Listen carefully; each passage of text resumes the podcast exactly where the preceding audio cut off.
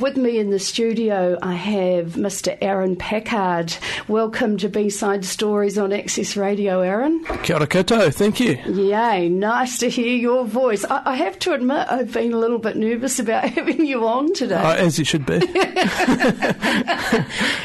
doesn't help, does he?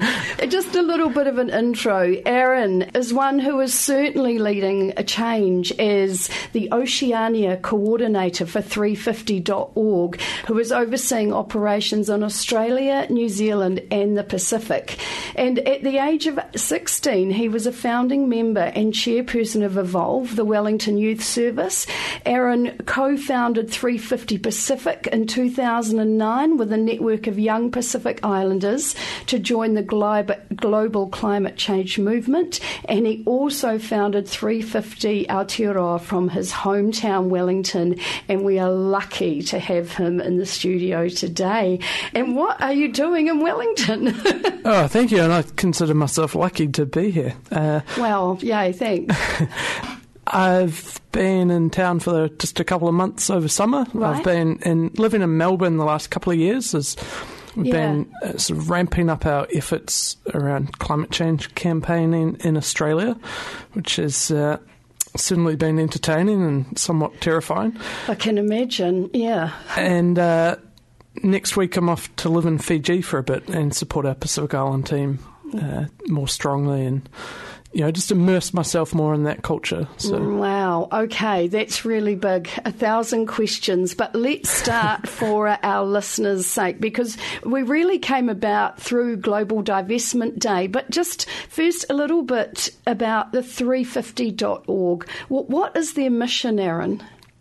So 350 started in well, it was 2008, and it was around this number 350, which you know brings many people in with a sense of mystery. What is this number 350 about? Yeah, and um, it's actually based on a piece of scientific research done at NASA, which was asking the question what's the safe amount of CO2 in the atmosphere for which life on Earth is currently adapted? Right. And the answer that Jim Hansen at NASA and his colleagues fi- found out was that no more than 350 parts per million of CO2 is the safe amount. Right. Uh, and we haven't crossed that level in at least 800,000 years and probably up to 20 million years. Uh, but we crossed it just shortly after I was born, actually. Right.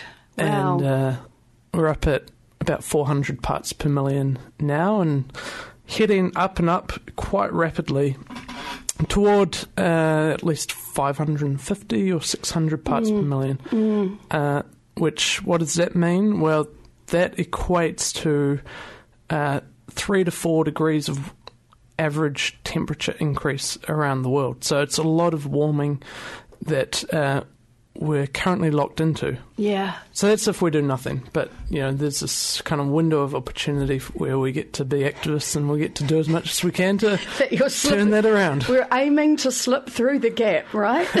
yeah.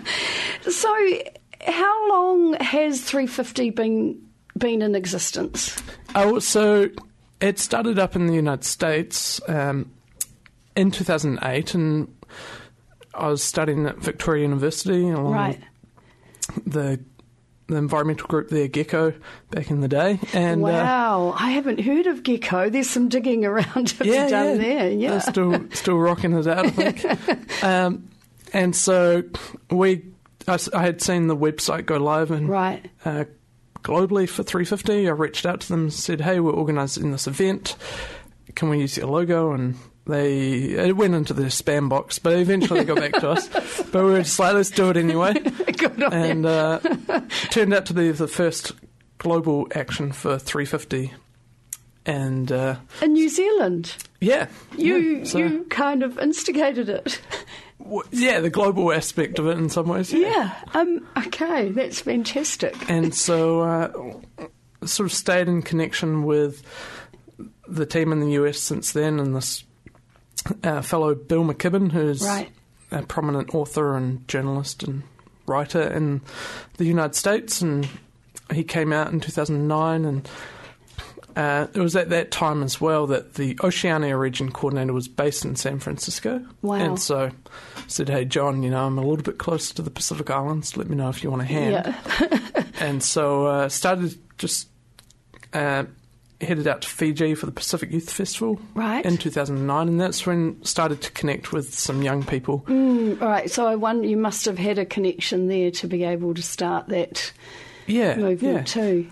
And you know, I hadn't actually been to any of the Pacific Islands before, but uh, that's when I started uh, meeting with these young people and um, also seen how climate change defines the future for so many young Pacific Islanders, Mm. particularly in the atoll islands, where it's you know this thin uh, strip of land that might be about forty kilometres around, but you know just 100 metres or 200 metres wide. Yes.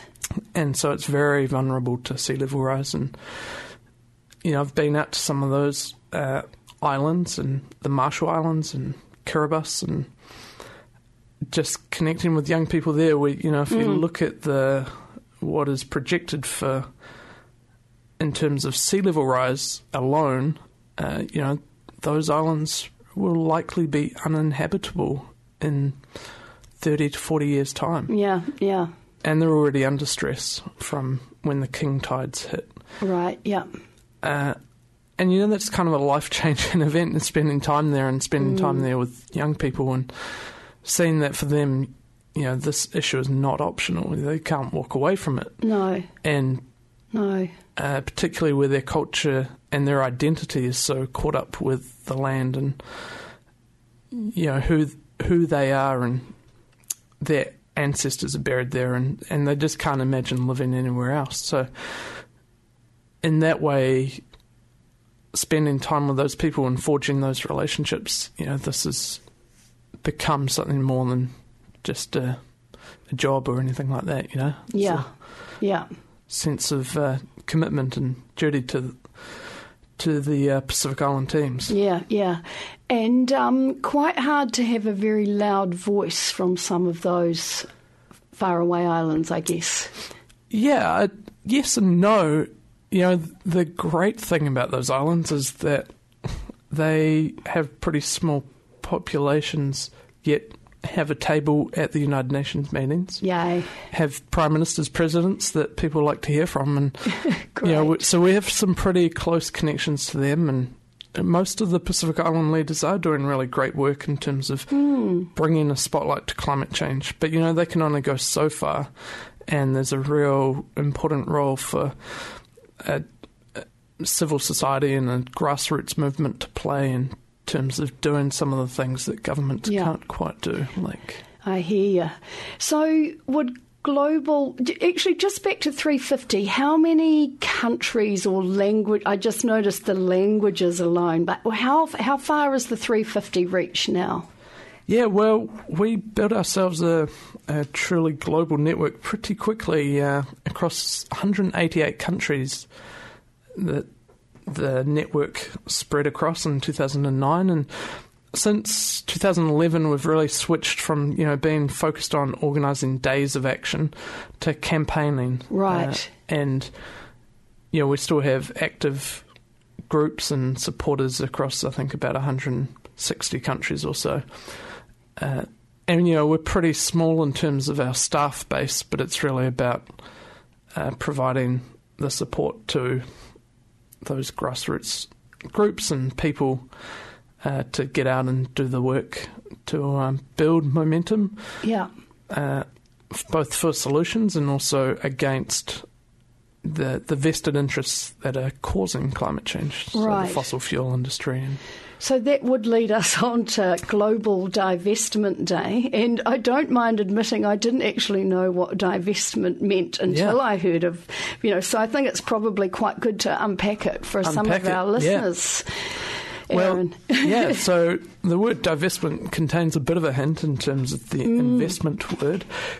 Uh, and the divestment campaign is really about removing the financial backing of the fossil fuel industry. So getting, uh, you know, churches, universities, councils, and other institutions to remove their investment funds from fossil fuel companies. Globally, it's particularly focused on the the top 200 uh, coal, gas, and oil companies. Right. That those 200 companies, by far and away, own the majority of uh, the coal, gas, and oil reserves.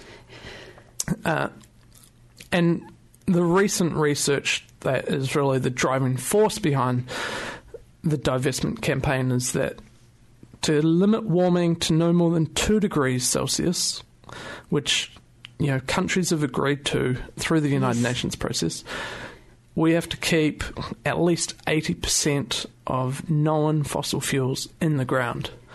So that means, you know, all the oil that Shell is trying to drill for in the Arctic, that's off limits. 90% of Australian coal would need to stay in the ground. Right. Uh, oh, you've got a big job. yeah. yeah, it's bit hectic. but, you know, it's the job of many, and many, mm, are, mm. many are involved. And that's why we organise these uh, days of action like Global Divestment Day. Great. And so, who are the types of businesses that are investing traditionally? Well, you know, over, I guess, since the the first steam engine, you know, in, which was f- fired by coal, um, you know, fossil fuel companies have been a strong investment, and yes, through that they've become the most powerful companies in the world, mm, the mm. likes of Exxon, uh, ExxonMobil, um, BP. Uh, you know, there's a whole raft. There's hundreds of coal companies, and uh, so a lot. Of, the answer is a lot of companies and a lot of institutions have investments right. that are wound up our in bank, the fossil fuel our industry. Banks. Our banks included. So, um, right. particularly the Australian banks, right, uh, right. which you know own a lot of the New Zealand banks, they've all invested billions of dollars in the last uh, five years, and even in the last five. Yep, yep. So mm. you take Westpac. It you know claim, it was awarded last year the most sustainable bank in the world, which is a pretty you know glorious title. But uh, they also do the inglorious work of investing heavily in coal. Mm, right. And you know they have strong policy statements around climate change. Uh, yet there's this contra contradiction which you know, it's our job really to highlight and yeah. point out. And, uh, Just so they know, we know. absolutely. So, as an average Kiwi, you know, when you come down to the you and me on the ground, I mean, I guess uh, you know, I've got a little Kiwi saver ticking away, and you know, I'm not with the Westpac, but but what can we do on a day to day basis to to have an action around divestment? Yeah, also through Global Divestment Day, we're kicking off a bank's divestment campaign. Right. And that really starts with engaging with your bank around the issue. Mm-hmm. So going and talking to your fund, ma- your your bank manager. It's uh, normally to ask them for money. yeah. Yep. Well, and you know they are really usually concerned with what you as a customer mm, has to say, mm. and so this is a place where you know you do have power uh, as a shareholder or as a, a customer in mm. that company. And so we're going to be launching a, a, platform where you can write an email to your bank and say, you know, right. I've learned about these investments, and we'll be releasing the figures of just how much each bank does invest. Mm. And you know, request that they phase out those fossil fuel investments. So it's quite a reasonable ask, really. Oh, I, and, and I'm sure they're, you know, yeah it's just quite nice to maybe speed up the process. Yeah, let them yeah. know. Well, we, we might get there. Yeah, to speed up the process. yeah, that would be good.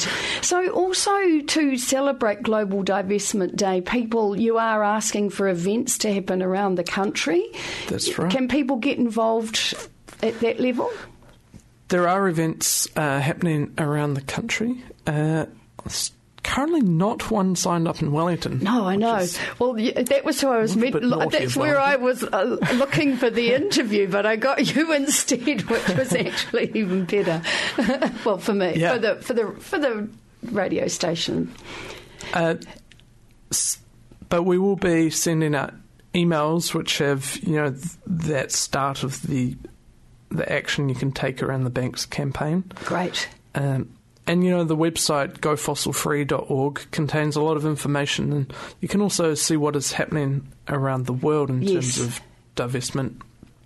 And there's massive movements being made. You know, um, in Norway, which has the la- the world's largest sovereign wealth fund, so it's the largest government-owned um, savings fund. Right. Yes, like Uh, our KiwiSaver kind of equivalent. Yeah, yeah, I think something like that. Um, and it's uh, worth close to a trillion dollars, New Zealand. So it's kind of big money, you know. It is to us. It's a big deal. yeah, yeah. And uh, they just last week announced that they were divesting from uh, about 130 companies on climate change and environmental grounds. Wow. And so That's huge. that included dozens of coal companies. yeah. So it's uh, really ha- starting to have an impact, and you know that that's a lot of the impact is around just getting the message out there and having the conversation, using the bank's campaign as an opportunity to raise this issue of climate change. You know, individually, we might not have a trillion dollars in our bank account. Um, But collectively, but collectively, you know, but it gives the opportunity for for us to show up and bring this into the spotlight, and that's what it really needs. Is you know, fossil fuels have enjoyed such a good. Uh, Hundred years of unchecked and unchallenged power in a lot of ways. that's And right. So it's really our work to challenge that power and highlight how the the damage that these companies are doing and that they are willfully driving the world to a scenario of three to five degrees of climate change. And uh, it's not cool, man. Not for the rest of us. The 200 businesses we're talking about, which admittedly is a lot of people working in those businesses, but yeah, That's right. yeah. Uh, but you know, those companies have had chances to diversify, and, and some of those companies are. Uh, yeah. and shifting to renewable energy. You know, um, even in Saudi Arabia, you know, one of the what I read an interesting article about one of the reasons they're not cutting production, even though the the price of oil is really low, Right. is that they recognise this carbon bubble issue that you know at some point we're going to get into a carbon constrained world where we just simply uh, will have legislation and uh, pricing around carbon that will mean it's too expensive to, to dig up, and so they're just trying to get rid of as much oil as possible. Right.